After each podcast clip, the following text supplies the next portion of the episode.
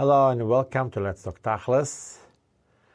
Wow, we just came out of an amazing interview with a very special man who he and his entire family are really working hard and assembling and giving all of the koiches to help and build one of the children was never struggling and they really buckled up to do what's right even though it was not easy and not so popular in the beginning but they really struggled through and Baruch Hashem today they have a lot of a lot of advancements to share this was not an easy interview I know all of you like to see interviews chick chack and watch it for 20 seconds and know the whole story. This is not the case. It was not an easy interview.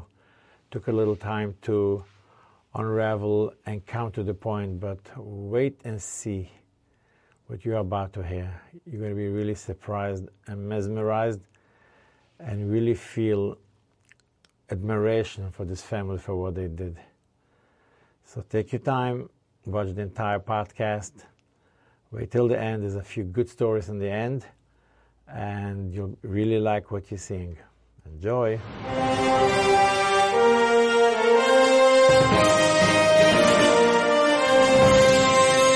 Hello and welcome to Let's Talk Tachlis. Thank you so much for joining us. We really appreciate your time. You share your time with us. We know your time is valuable, especially, especially before Pesach. And we really appreciate it. Today we have a very special guest. Like I always tell you, let's talk tachlis. Sometimes it takes us a little too long till we do the next podcast, but we are very, very picky. And when we bring on a guest, it has to be super special. So today, without further ado, let me introduce to you Rabbi Mr. Isaac Miller. Hello, Mr. Miller. Thank you for introducing me as a very, very special person. I really appreciate it. The people who watch so far, they don't know you're special, but by the end of this interview, they'll all know you're special. So I'm jumping ahead of the game, and we'll go straight to the chase. Um, Mr. Miller, Isaac, my, my dear guest, has a unique and very powerful story to share with the world. The story is not such a pleasant story. Um, he's doing a very tremendous job. He and his entire family, really as a group, are working very, very hard to make the story very pleasant. And he has a lot of successes on his column, Baruch Hashem. Um, he's going to be very brave, I hope, and I believe tonight to share a personal, painful story with tens of thousands of viewers. And uh, the only reason he was willing to come here and share with you the story is because he feels that there's a lot for all of us to learn and know in this subject. And he really has a mission to make the world a better place and make Klal and Klal children happier and healthier. And that's why he's here tonight. So, what's going on, Mr. Miller? Without further ado, I would like to thank you for the opportunity for sharing my story. I wouldn't call it pain, I would call it maybe painly, not painful, because there's a lot of joy as well when you see what you can accomplish and what you can do and how you can turn things around. There's really a lot of joy and a lot to be happy about. Um, Baruch Hashem, I'm happy, I'm a happy person, and I'm trying to put a smile on other people's faces as well. I share my story a lot, and I go out and I talk to people and Baruch Hashem, many, many people thank me today for their smile on their face. I think, Shem, making people smile is in your DNA, right? Yes, fortunately. Yes. I, know, I don't know if any one of you heard the name Miller ever. Nah. Is it Sam Miller? I always say I'm from the Rabunische Miller. Yes. So Isaac's father is the very special Yalmer Rabbi Yankel Miller a very famous Mesamayach Alekim Be'udam person. So for them to put smiles on people's faces is an everyday occurrence. But today, let's see how we can put a smile, how we can gift wrap this story. So let me hear what happened in short. I, I asked some of my interviewees, why are you here today? Can you answer that? Sure. I don't think that uh, it's a hard question at all. When I share a little bit of my story, I first always make a disclaimer. I'm sharing a story. I'm not here as a professional, and I don't want anyone to view me as one. I'm not giving advice, and I'm not telling anyone what to do. I'm just saying what happened to me and my family, and how we, I believe, very successfully got to where we are, and our hopes are high that we we know that we're seeing the light at the end of the tunnel, and we're going to get to the end of the tunnel. We'll get out. We'll get outside. It's a shame. It's a shame. So I can say, uh, like every typical person, I grew up in Vizhnitz, in Monsey. I was born, raised over there. I grew up as a Vizhnitz Chusid. Uh, I got married over there. I lived over there. I raised my children there. Started marrying off my kids while I lived over there. My whole life was in that circle, in that bubble a vision Vizhnitz Hasidus. And in our days, we live and we see many kids who struggle, and it is only normal to try to be judgmental. And in most cases, we judge the parents. We look at the family as a failing family even if it's only one child of 10 or one child of more, we still look at somehow they failed. We try to find the reason, and the easiest reason, the easiest person to target is always the family. So, as all of us, I was the same. I was a typical person. I knew exactly why every kid is struggling and how the parents are to blame. One parent was too strict, the other one was too soft. One was easygoing, one was hardgoing. But, uh, you know, there was always, and I knew exactly why it happened. Everything was lined up, all the excuses. Yes, not the excuses, the reasons. The reasons. The reasons. And it all went well till it happened to me.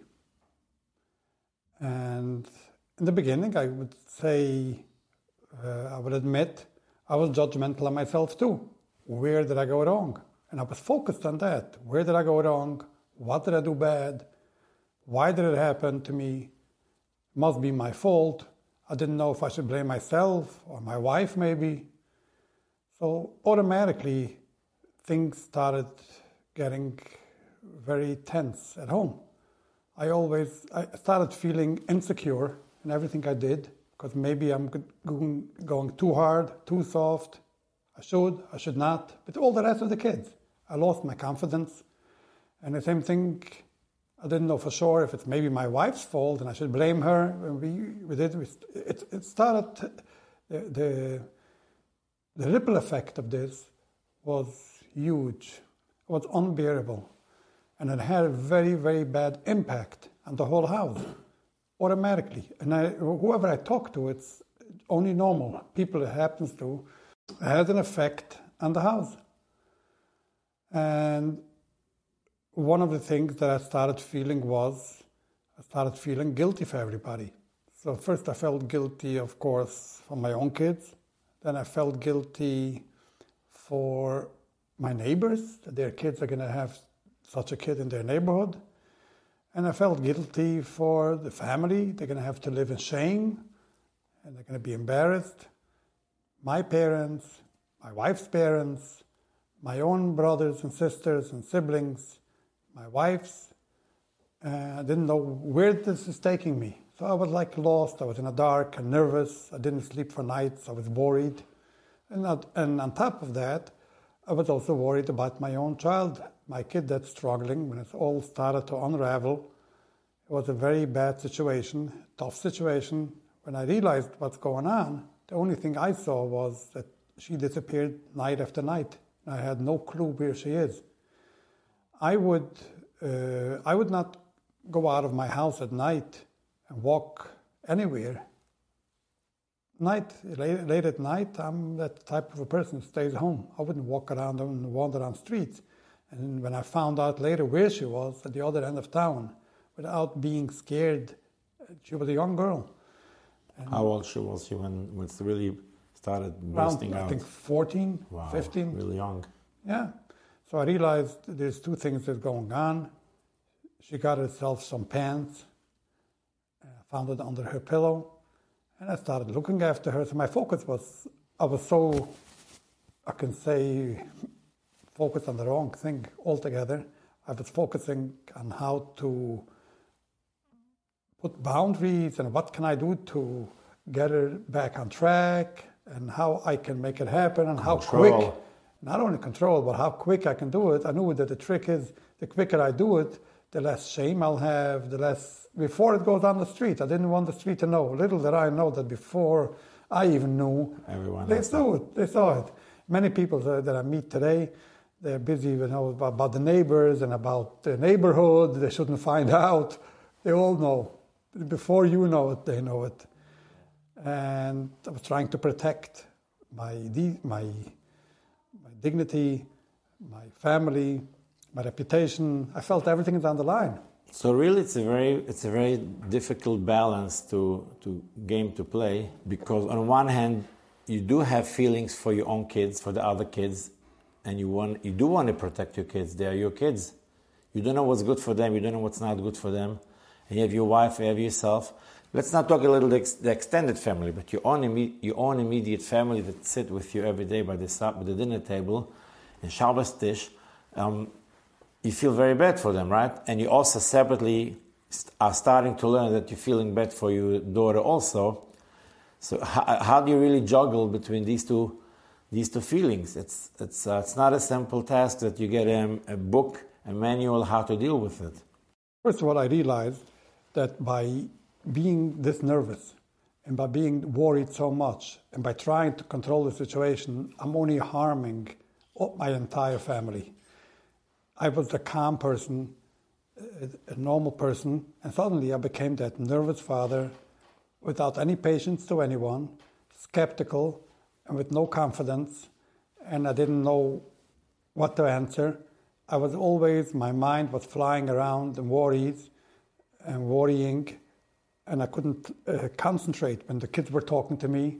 I realized that in an effort to try to control the situation, I'm losing the situation. So it's not a matter, people think that you can control the situation by, in any ways or means, there is no such a thing. You have to let it go a little. Like what's how So- can you Okay, so it brought me to stop yourself from wanting to control? Right. So when I realized that, I always say today, when I look back and people tell me, you're enabling, right? This is a very popular word, became the word enabling. And I always say, you can use, what is the opposite word of enabling? Disable. Disabling. Can you disable? No. You don't control the situation anyways. So it's not called enabling when you don't when you can't disable. When you can control it, when you realize that it's anyways not in your your control and it's not in your hands, you, you don't do anything different to let when when you let go. It's not even called let go. That's when you take instead of trying to take the situation and control the situation, you control yourself. That's all it is. Self control. And stay focused on what you're trying to accomplish. Where are you heading? What do you want to do? Where do you want to get? So I want to roll it back a little bit because um, unfortunately it became very rampant, and unfortunately we see it in so many families. Um, is there like a certain time or incident or situation that you were able to you, you can pinpoint today and say this caused it? These are the signals that you have to watch from. Like when, when looking back now, I, I want to hear soon about your your relationship with your daughter these days and those days, but how's the shulam? What should parents look look out for when they how's the shulam are facing similar situations starting to unravel? Uh, in general, once you see that what your kid is doing things not the way all the rest of the family does it, and not the way you raise them, and it doesn't make any sense what they're doing, that's when you realize that your kid, you should realize that your kid must be in a bad place, I would call it. When I say a bad place, it means that they are broken for whatever reason, one or the other, and it's irrelevant. But once they're broken, I always say it had nothing to do with Yiddishkeit, Goyishkeit. It has to do with the person. That there's a person over there. And a broken person is not a person. When you're dealing with a kid that is broken, then don't they can't control. They, they, they cannot do anything. They're, they're unable. Broken. They're broken. Broken. Like a broken car cannot be on the road. It's broken. And once you realize that, you come to realization with uh, fact, with a situation, and you live with that situation, you realize that the only thing you can control is yourself. You were saying that if you see unconventional moves and all kind of... Uh... If things don't make sense, then uh, you realize you should realize. I, I realized that it's not in her control, and it's not something that she does intentionally. Now, it's in my own hands if I should um, m- make it more complicated for her and for me, or make it easier for her and for me, and it's going to make like life much simpler. What I mean by that is a few things. Number one, I'll do whatever it takes to remove spite. If spite is in play, then it just becomes worse. It unravels, right? Just to spite me. Dafka.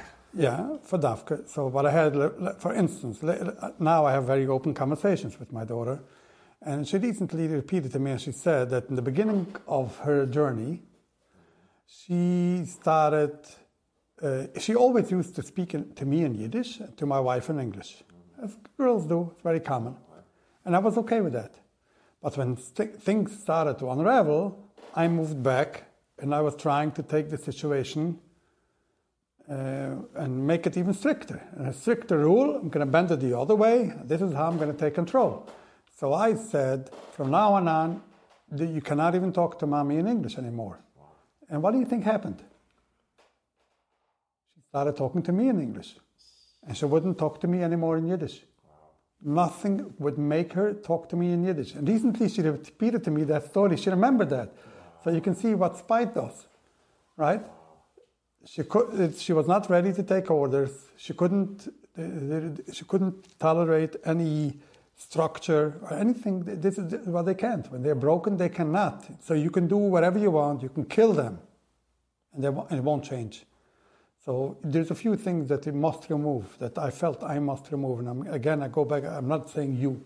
I'm saying me. What I but I'm sure it took a long time for you to become who you are today from taking going away from all the spites and becoming and all it took was and my main thing was not to lose focus. And it is still today. So now it's easy. It goes automatically. My focus is like this. And it automatically any situation that comes up by instinct it's about her and not about me.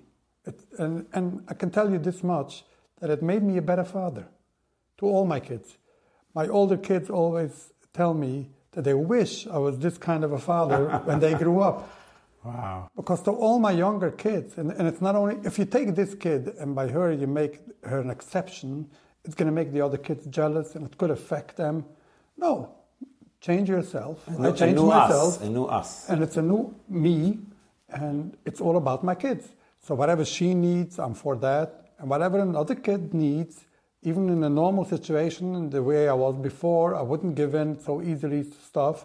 I am make trying all I can to make sure they feel that my I'm devoted to them, and I want to make their life as good as I can. And we're not talking about spoiling, going no, crazy. we're not talking about that at all. I'm talking about taking them to a food store and spending time with them, So even in a forum store. I let them roam around and buy books. It costs a lot of money, but books they enjoy. I'm talking comic books, and for one kid that likes Hasidisches Forum, I would spend money on that. Uh, games, toys. they are number one. The kids, they are number one. They are number one for me in yes. life, and it, it, changed a lot. And wow. uh, the other thing that I did was that I realized is Chazal tell us, if a person doesn't have a friend, they rather die. So I realized that a lot of kids, uh, I, will go back a little bit to humor. I always say that People are scared about the other kids. They start to worry. And why is that? You have to understand them, though. People who don't have the experience, this is really the biggest scare. I know. So, but I, and I'm not judgmental today to anyone, right? Even to people that judge me, I'm not judgmental to them because I know that I was that person before. I was the normal person. I'm no longer normal, and I don't expect anyone to look at me as normal, and I'm fine with that. So I don't mind if people judge me at all. And so one of the things is I always say that why is it when the first kid struggles, the parents are blamed? This is normal. We blame the parents. If a second kid struggles, no one would think that the same thing that caused the first kid to struggle, maybe it was some kind of a molester or it was someone else in any other way of abuse that did the same thing to the second child. No. By the second child, they will blame the first child. So what happened? So people will say, right? You kept him in the house, and this kid brought down the next kid. And I always turn to them and I say, So you can explain to me why it happened to the first kid? The first kid didn't have a sibling before, and it still happened. I was going to ask you if there is a there's a certain explanation, any explanation, why it happens to one particular kid versus other kids in the family. The same thing goes in, in physical health. If uh, they have two brothers, same family, grew up together, and both smoke. One of them gets cancer, dies, and the other brother or sister smokes heavy, same, and lives to the 90. What does it tell you? So it doesn't tell you that smoking is healthy, definitely not. But it tells you that one person can be built better, better, or better genes or something that made him be able to tolerate the smoke, right? Mm-hmm. And the same thing goes over here. It could be two people can be as equally abused or bullied or whatever it takes to cause trauma. One person can tolerate better trauma than another. So there's no general, like you always compare it to health situations, right? Every doctor, any sickness, any organ, cardiologist, no people, no, no doctor would treat two patients alike. Every person, according to his abilities, according to his strengths, according to his weaknesses. The same goes with kids. The same can goes with comes with spirituality. One person can take abuse and go on with life, and another person cannot. May I ask you a question? But you can tell me to back off. You think you by now know maybe what triggered this particular kid to be different than her siblings, a particular event or a happening that happened to her? very sadly, I have a fe- uh, not only a feeling. I have more than a feeling. She, when we became close, and she became close and open, and wasn't scared to talk, she basically did express to my wife what what caused it. I'm sure. It's unpleasant, and I don't think that here is the place no, no, to I, talk. I, I don't want to go into very painful details. I'm, I'm shaken as is anyway. But I can tell you one thing at a certain point, when she was open with us and we started having, op- having open conversations, even today, it's not a problem. And we can have any kind of, situ- of conversation, it's not a problem, nothing is sensitive. And she, she revealed to my wife that when she was 12 years old, she couldn't sleep through the night. She had problems staying asleep. She had nightmares from what happened to her, and she couldn't sleep through the night but she wanted to, she was trying, she was struggling to be able to go to school. So you know what she did? She was 12 years old. She used to go downstairs, and I had some place where I kept my whiskey and vodka. She would go down, get drunken up, night after night, and she fell asleep with vodka or this is very painful, vodka or whiskey, a young innocent child and it shouldn't be that way. So when, when, now when I look back, I feel only sorry for her that this is how, what she went through. This is so painful. This is what it took her to fall asleep. I can blame anything. I can blame her on anything. I feel only good of what I, what I did, the way I turned it out, the way I realized it. It was just mama's he daven every day atu ask for it. It's the wichtigste Sache realize, open your eyes. It might not be pleasant to look, your, to look at your problem, to, to face, face, your problem, yeah, like and to deal with it. It's not always pleasant, but you have to do it. This is our struggle in life. to face your problems and deal with it accordingly.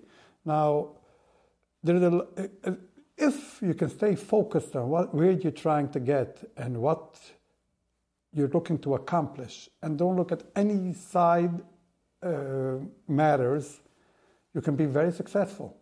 And when I say side matters, I mean even myself, my own ego, my own dignity. I have to let go of that. And it involves very much. And if you think deeply into a lot of things that people do, it's about saving their faith, their own faith, their own dignity. World, in today's world, for sure. And it's normal. It's a normal instinct of a person. It became worse in the past uh, 20, 30 years. People today do many things for themselves. They don't take in consideration the, the, the true meaning and the true good of the person they are representing, supposedly, because it's such a world today. It's a huge avoid, I'm sure, to to disconnect yourself. You go to shul, you go to you go to work, you meet your siblings, you meet your family, you meet everybody, and, and everybody is pointing, rolling their eyes. Even if she, if the kid is not there, or the kid is there, especially when the kid is there. But I'm sure it's it's it's, it's till it became a routine to disconnect the feelings from all the outside cameras and photographers and and uh, analyzers I'm sure it was a very, very big struggle. It's probably one of the hardest struggles in, in the game in this in this saga. In the beginning, yeah, in the beginning, I was like in a cave in my own world. I wasn't sharing anything with anyone, and until I was approached by neighbors who probably meant well. Yeah. Um, but what were they looking for? The joke: the cemetery is is uh, paved with the roads of many people who meant well. Sadly, but I can I see I'm not judgmental against them as well because what they believed and they're scared they say that they're scared for their own kids they're going to bring down the neighborhood and it's going to ruin their kids i'm not so sure that this is really what they're scared but it's an instinct people think oh this is going to represent our neighborhood this is how the neighborhood is going to start to look i don't want this in my neighborhood and people get all excited by it and I don't blame them. It happens to be that some people uh, think the opposite. They said, "Oh, now my kids can see what what they should they should not look like. If a house shouldn't wearing pants, or boys wearing a, not wearing a kapel, or this and that." So some parents tell the, the, the kids, "You see him or her, don't be like him or her." I can tell you one thing that in the beginning, when my daughter dropped out of school, someone asked my younger daughter, who was only nine at that uh, well, time. I'm, I'm, afraid to hear. And it's very simple. Asked a simple question: Are you jealous at your sister? That she doesn't have to go to school wow. and she gets away with anything. So, are you jealous at her? And she answered no.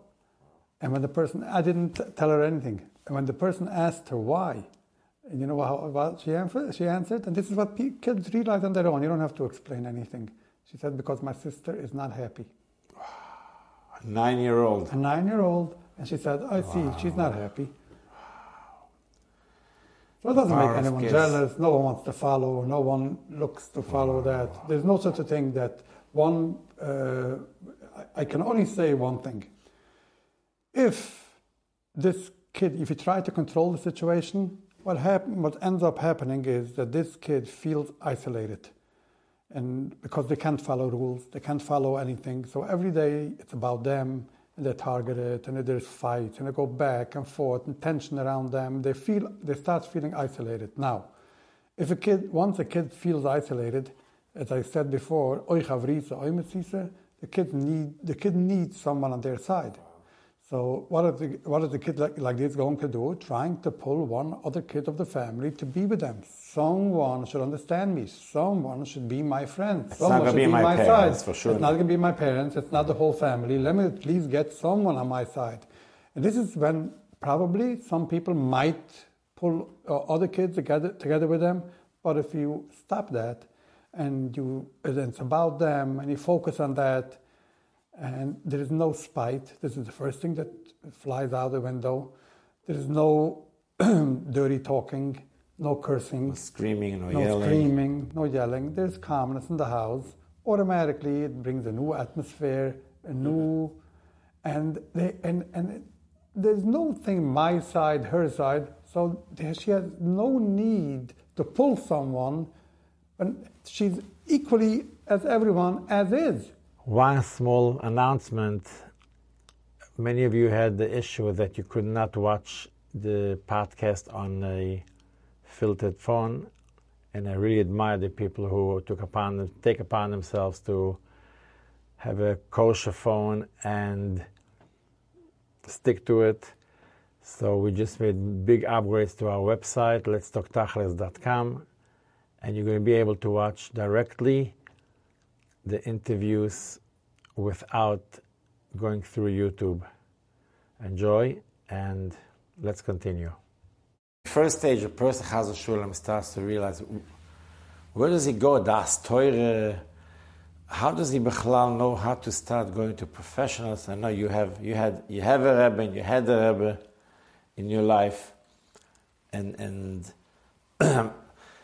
not it's not an easy situation for any rebbe to control today. Unfortunately, it's becoming more and more um, common. Unfortunately, but like, what do you do? Like, boom, a ton of bricks fell on my head. What do you do? One thing that we must realize is when you look in Arba Chalka Shulchan you don't find any halacha for such a situation. So really go back and say the word das Teure. I don't think there is anywhere in the halacha something to refer to. Yeah, but das Teure we believe has a special siyata d'shmaya. Maybe you had a story with one. Maybe you went to one of your rabbis or one of your people that that had a certain opinion about this situation, how, how you should handle it, and, and was it successful, was it not? Like I'm sure, I'm sure you didn't go on your own with this thing. So of course, so in the beginning, as I said before, I I'm a Vizhnitz chusid, and I went to the Vizhnitz Rebbe of Monsey. I was his chusid. And when it all started, and I realized that I'm going wrong, it didn't take me long to realize that I'm going wrong, and I and I someone uh, mentioned to me about a man, a guy very famous today, Avi Fishoff. And I was considering maybe going to him. And at the beginning, I was fighting the idea myself. And I was saying, this is crazy. This is stupid. This is the worst thing I can do to my house, to let my kid do whatever she wants. It's going to ruin my house. It's all speculation. Now when I'm thinking back, it's all theory, speculation. There's nothing really to establish it. But this is how people think. They, because it goes back to a person when he feels that he loses control. So he, automatically, if I'm lose, if I'm not going to be in control, it automatically means that the whole house is going to go Slipping and be, sliding. It could be ruined, it, and it's not. When you don't bring, you have this many. And I go, I'm going back to to a, a physical sickness. In physical sickness, you can see you cannot control the situation. You do what doctors tell you, what professionals tell you, but you can't control the situation. And You hope for the best. And you hope for the You best. daven, you hope for the best. And same thing goes here. It eats you out I'm of the sure, I'm sure, I'm sure a lot of tears when Oh, I was we were crying. rolling in the Muller family. No, in the beginning it was, I couldn't face anyone. I couldn't look anyone in the eye. I was crying through nights. It was not an easy. Me, my wife, we lost a lot. Sure, this was nights of sleep and weeks of we didn't eat. We didn't. How long is this saga uh, taking place really? So it started, I would say, Such 12 years ago. Wow. Yeah. And Baruch Hashem, we are where we are. From the beginning, when I was introduced to such a kind of a mahalach, that instead of pushing away, starting to see about the Rebbe. Right, and, and, and instead, uh, that, uh, some guy, Avi Fishoff, instead of pushing away, you Embrace. learn, you embrace, and you learn what your child is going through. is trying to explain it to you. So you live with what your child is going through, the struggles of your child, and you struggle with your child together. So you really can embrace and you can really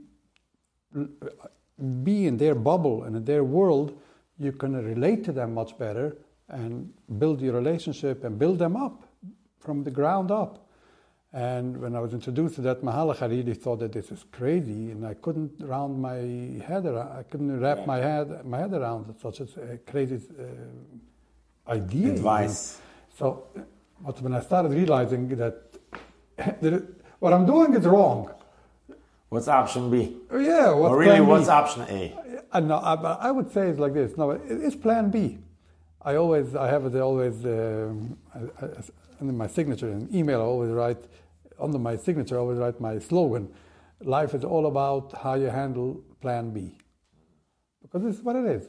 Uh-huh. And Yes, I, ca- very- I always very say, well said. yeah, people that go to Avi Fishoff, no one comes their first choice. Everybody tries first to control the situation. So nobody should think that people that go to him are the people that have normal situations and they choose rather than controlling their situation to so they're so organized, they're so planned. and they- yeah, and they, no, it's the people that tried, people that failed, and when they realize that they're really going bad from bad to worse, and they want to open their eyes and face their dilemma and deal with it, that's when they realize there is no other way. So I went to the Rebbe, and I told him about it, that my daughter is struggling, and he was crying together with me. I went with the kvittel, it wasn't pleasant. The Rebbe was literally crying with me and he was like frantic what what's going on. And then I told him that I learned recently there's a new Asken on the block. His name is Avi Fishoff. What was the Rebbe's opinion generally about such kids in the beginning, I guess? There, I, I can't say that he had a general opinion because I hear so many stories. Versions. Yeah, Envisions itself, how one person is told this way and one person another way. And, I, and a lot of it, I guess, has That's to do Rebbe. the way a question was asked. Because we know people go to a Rebbe for business questions, and many times we hear stories of people that got the answer that they were looking for. So for people that the situation of dealing with such a kid is tough on them, and they think that by throwing out the kid, they will get rid of the problem, right? It will release them from the problem. They will go to the Rebbe and ask it in such a way that the Rebbe should say, throw him out of the house. So when, when a person looks at a situation like something that is going to ruin his whole house, and it's going to ruin the whole family, because this is what he anticipates, and he goes to the Rebbe and the tells beginning. him, uh, yeah, and he goes to the Rebbe and he tells him, oh, listen, Rebbe, I have a kid that is mamash ruining my whole house. It, uh, What's going on in the house, cursing and whatnot.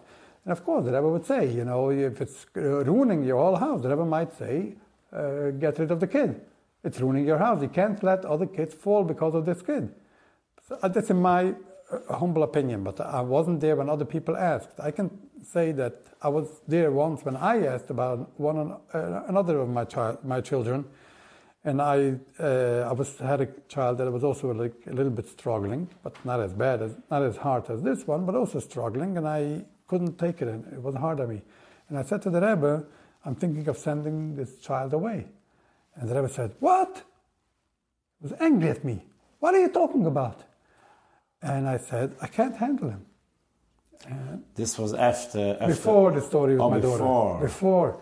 And I told the Rebbe, and I said, uh, but the Rebbe told this and this person to send away his child.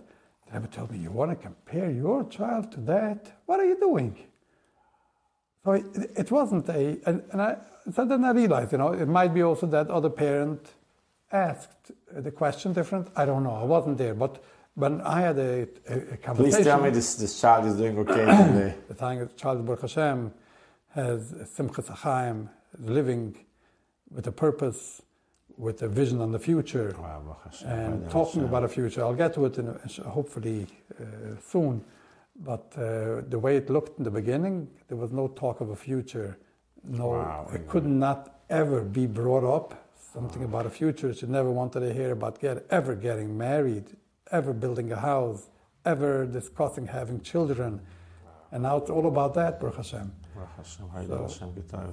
person that believes that she has a future and can build a house has a lot of confidence. So I can say that we build up our kid from ground up. And Baruch Hashem, she's today, she has a sense of humor, either it's genetic, This shit took or it goes, or it goes Viral. yeah, not stam. And she lost weight. She, she is off drugs for the past, uh, it's almost two and a half years already. She went once to rehab. And I can say one thing that I can share there is not, if you realize that you cannot control anything, nothing you can control. Some people I know that uh, pushed their chil- children to go to rehab or to go to. So even this, Even this, even this you be- didn't push, you didn't promote Never, it. never, never. So how did it happen? She she asked for it at a certain Yeah. point? Wow. When I, when you, you can build I think up this is child. the I think I think this is the bombshell of this podcast, of this interview. If if the viewers of Let's Talk Tachlas heard now something that a child that struggled so much and went through such pain, such ups and downs, such lonely nights, such so much friction in the family, came to a point of saying she wants to be helped with with uh, with drugs. I think this is the biggest chiddush, the biggest encouragement for suffering for, for, for families and people and parents who suffer. Wow. So in the beginning, I think you can go home ready.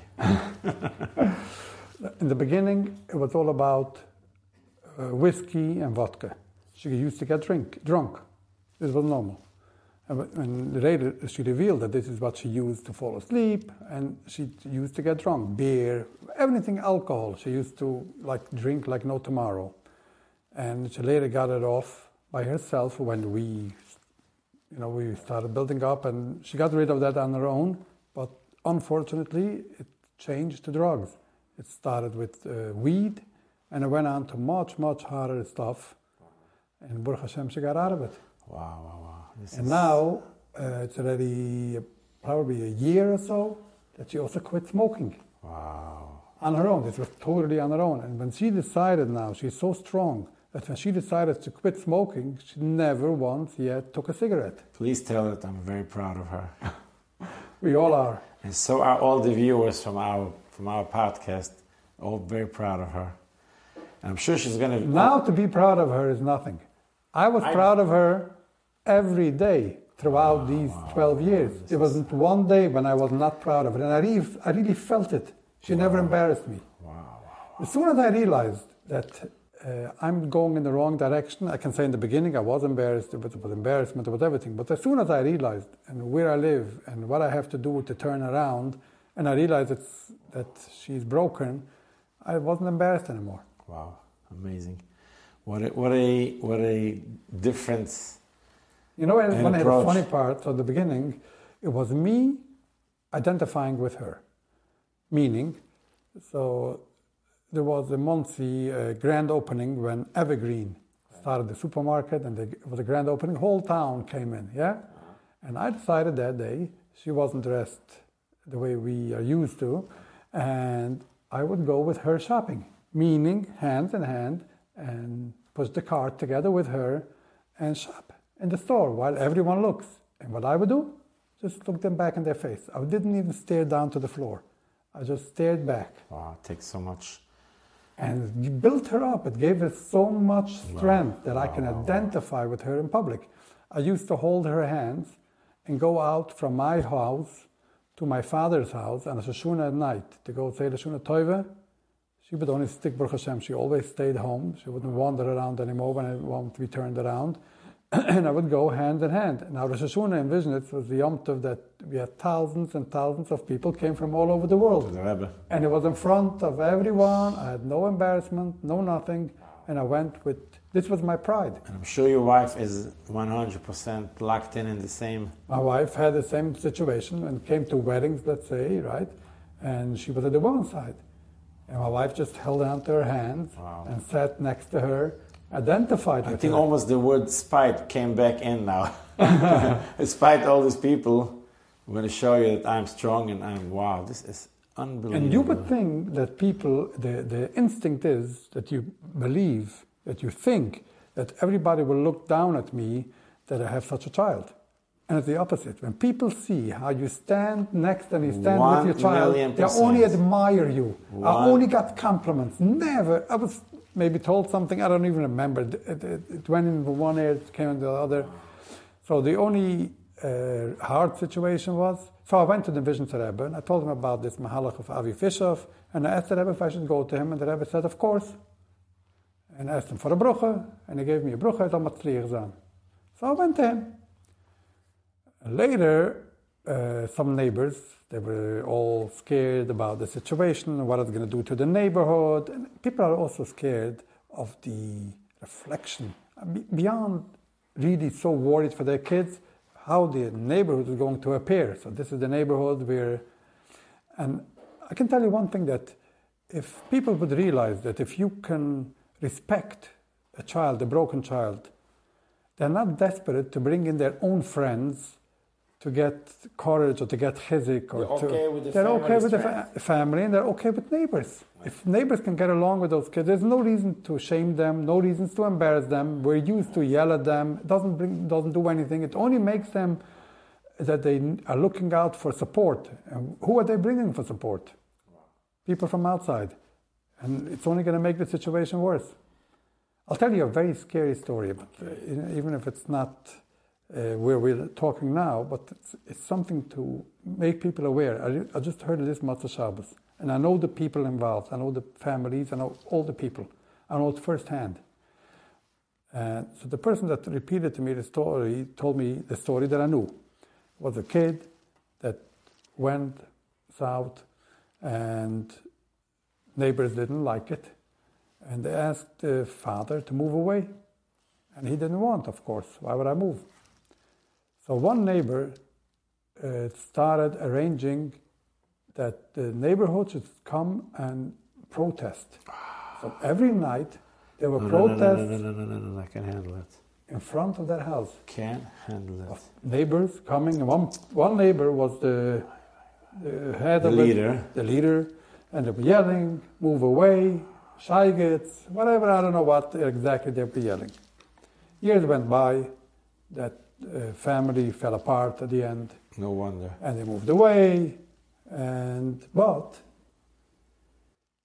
I'm talking years went by. I'm talking maybe over 20 years, good over 20 years. And the person that, the leader of that group, he himself has now a few kids off the derech. Okay, I, And it was only recently when he realized that maybe I did something wrong. He picked up the phone, took some courage, and he picked up the phone and he called up that person, his prior neighbor from years ago, located him. and started, yeah, and started begging him for mechila. And he said, you know, would you forgive me? I realized that I went wrong. I was, it wasn't uh, the proper thing to do. I want to ask you for mechila. And he said, I re- I'll, I'll be honest with you. I have a few kids now struggling, not, uh, not from. And I realized it might be because of this. The man told him, I want you to know that you ruined my whole family. And I want you to know, I want to know how many kids you have that are struggling. And he said, Some. you. He gave, he gave him the number. He said, don't call me yet for Mechila. Because I davened to Hashem when this happened that you should have more than this Oh, yeah, yeah, yeah, yeah, yeah, Uh, And since you're not there yet, I'm not going to be moichel you. This is so painful This is too much for me. and scary. It just goes to show no one is hefker. No Hefker and no, and no one knows. Hashem Yerachem, Hashem Yerachem. I just heard this Matzah I But the one, I'm sorry, this Let's Talk Tachlis is a happy place. Um, I, w- I have to go back to Baruch Hashem to your successes. You killed me now, by the way, you killed me. But I want to go back to your successes, and I want, to, I want you to tell our people, our viewers and listeners, that as much as we daven, as much as we beg the Eibishter, it shouldn't give us these challenges and nisyonis, but chaz v'shalom, when it happens, give me a few words of courage for the people, how strong they should be and how positive they should be, and they should not let it drag them down. Please give us give us encouragement. I'm I'm gone. So I can tell you that all you can do is If you don't want me to walk out on a, on a wheelchair from this place, you better build me back. You, you, you're doing, you have an excellent record of, of rebuilding people. You have to stay focused on what you're trying to accomplish and what's your main goal here. And remember that and don't think about anything else. Don't get turned away, turned off. Don't get distracted by what neighbors will say, or parents, or grandparents, or anyone. And it only uh, brings calmness back in the family, only builds up your family, and it builds up your kid. And Baruch Hashem, the main, you can say it with, Sure. with what I was focused, what I was focused is on a few things. Number one, I was very strongly focused that my kid should not own anything to anyone else outside of me. Meaning, she shouldn't have any hakuras atoiv and be desperate enough to ask someone on the street to provide anything to her and owe that person anything. So I wanted to make sure whatever my child needs is coming from me. And the only person she has Hakuris Atoiv to should be me. What this prevented, Mommy and me. Yes, and what this prevented, and I, I'll tell you where I started. And, this is by letting my ego go. When I first wrote a letter to her, an apology letter, you wouldn't believe what that apology entailed and what it included. And I just realized when I so once I realized that she was in pain and she was broken, I had to tell her that I feel sorry if I'm not realizing, if I'm not Apology for that period between when you discovered yes, and till you started changing your style. That's yes, that's what it focused on, right? yes. So I took the blame. I'm sure you, I know I know you. I'm sure you were a great father, generally speaking. You and your wife are great parents all throughout. You didn't become totally. Now you became smarter, and but, I'm sure you never did anything wrong to this kid before But when- things when started you- happening. So when the signs of things going bad is when you think that when you see that logic doesn't work. Every kid, you, don't think. I realize right away. Yeah, I'm telling my child you have to wake up on time. You think the child doesn't know that? I'm not telling them any news. I'm telling them anything that is about structure. Yeah, the child knows exactly. Okay, they grew up exactly like the other kids. They grew up together. They grew up in a healthy, fine, normal home. And, and as soon as you realize that this is out of logic and doesn't make sense, you realize that with logic and with sense, you will not get anywhere because the logic they have, sense they have, when they don't make sense and they lose logic, you pushing logic into them doesn't change the situation. It just makes it worse. Just tell them. Just tell them. What do you mean? You can't tell them? And you bring in spite, you bring in fights, you make them lonely, you make them be alone, and they try to pull other people and they need some support, they'll get it.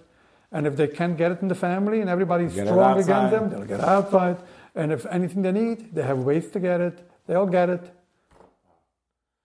Unbelievable. I think we can be here all night. But I'm so happy that we are we can conclude this amazing conversation in a positive note. How I, I, I couldn't bear to interview a parent that is in the first phases. I'll tell you what was my. Uh, sometimes you have that in order to jump up, you always, sometimes you have to bend down a little bit so you can get a better jump.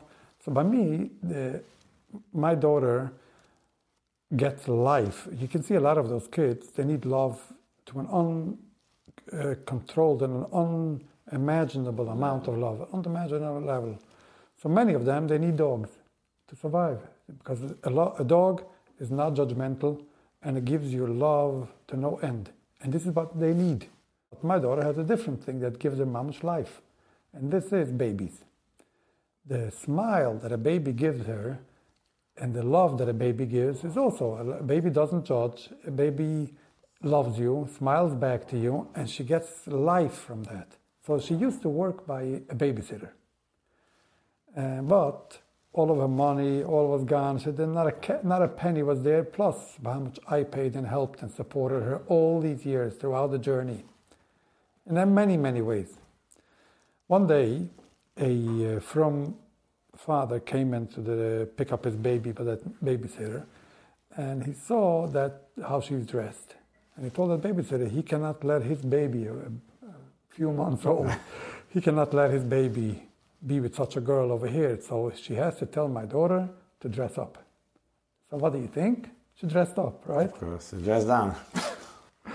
So my daughter came home and said, My job is gone. That's it. So I told her, me and my wife sat down with her and we said, You know what? Going forward, let her go and you will start your own babysitting in our house. Unbelievable. And she said, I'm a shiksa. That's what she said. I'm Ugafor and a shiksa. Who's going to trust me with their kid? No one is going to give me a child to watch. I'm- It's not going to happen. It's impossible. I said, okay, don't worry. But it's, not, it's, it's still worth trying. It's not worth uh, giving up. And I can tell you what's today that as soon as people find out that they're going to have a baby, they register with her. She takes very responsibility, so she's very responsible. She only takes, she has a helper now, and she only takes up to I think 12 or 13 babies. But this is her life. And this gave her life. Uh, my whole house throughout the week is turned upside down with cribs, playpens, and whatever these Pampers, kids bottles, zoomies. everything, and Oh. crying in the house. Baby's crying, Oh, baby's this is- happy, and she's talking and walking, and it's all about the kids and everything. Can I register my grandchildren by her? And and and this I'll is, drive them from Brooklyn to Monsey every day with pleasure. and, and it all came to a halt, a short stop, at COVID. This was one of the saddest times, the hardest times throughout this whole period. Watching her unravel, she lost her whole appetite and life. So for weeks, Never. she was in bed. She didn't bother coming out. She had no purpose in life, not coming out, and it was horrible that situation. And I felt to myself, you know, I saw, I, I lived in Vizhnitz, as I said before, and when this whole thing came about, and neighbors started threatening me that they're going to make protests and stuff, and I said, you know what, I'm moving away. I sold my house. My house was paid off, my mortgage. I was, um, I lived with a tenant that paid me rent and paid off my taxes and my insurance. I lived basically only paying utilities. I lived free already. I sold my house. I bought a new house. Now I'm paying mortgage again without any tenant. I built a beautiful room for my daughter over there, and I made it as, comfortable as only imaginable for her.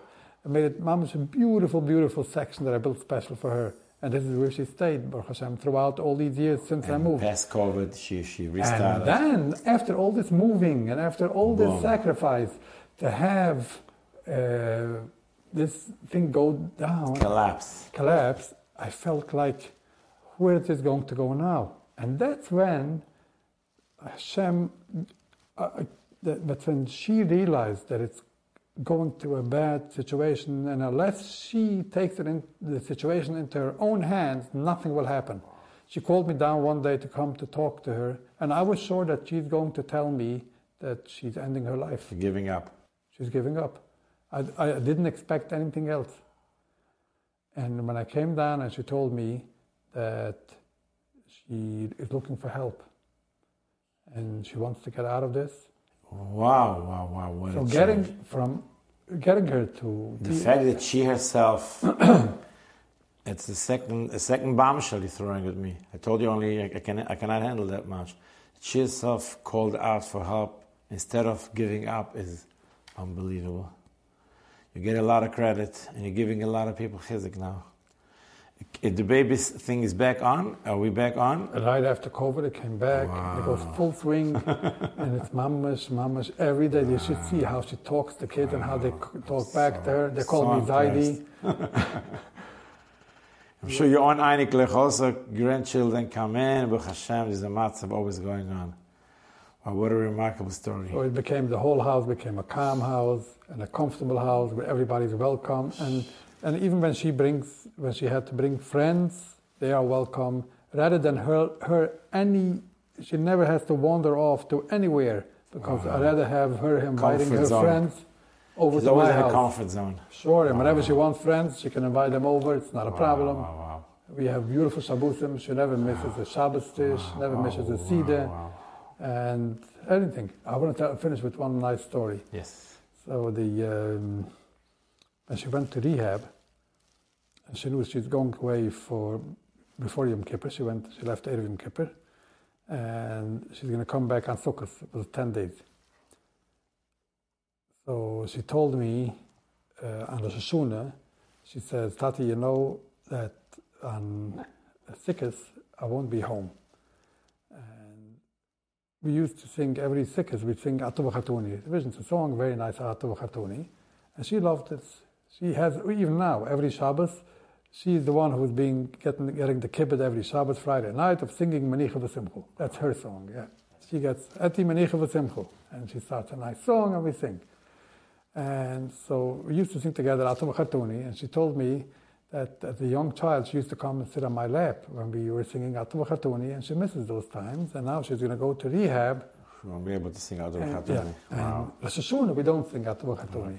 It's not, it's not, It's not a Rosh Hashanah song, it's for Sikas. So she says, since I'm going to be missing you singing Atu Khatuni and Sikis, can we sing it now? It's a Shona night. And I said, of course, come, sit on my lap. She asked, she wants to sit on my lap the way she did it when she was a young child. And she came, she sat on my lap, and together we sang Atu Khatuni. Wow, wow, wow. This is what she needed before she went off Wow. to rehab. There's no doubt that she's a very, very high, high neshama, a special neshama. And I'm sure the Eibush has a lot of anachas from her. And, and I know I know that you have a lot of anachas from her. I do. I can tell you that uh, nowadays she loves to identify with me. So if it, we happen to be at the same time, let's say in a supermarket, I would be going through an aisle and I, and I wouldn't even necessarily know that she's in the supermarket. And she, she would suddenly see me from the other end of the, of the aisle. She would like question that, not run, yell from there. Everybody should see that she's my daughter and talk to me in Yiddish. Wow. Tati, de meinst, dat me darf des? Soll ich kaufen Shabbos? Wow. She's amazing. And she wants to identify with, she feels so good identifying with me. Well, I tell her again, and on behalf of all the Let's Talk Tachlis viewers, that she's very special. Yes. And we are very proud of her, and I really want to thank you for coming here. I know it wasn't probably easy to, to go public, but I know the the tachlis, because it's called let's talk tachlis, the tachlis, the results will be amazing, and I really, really appreciate you coming here. Thank you for giving me the opportunity. My pleasure.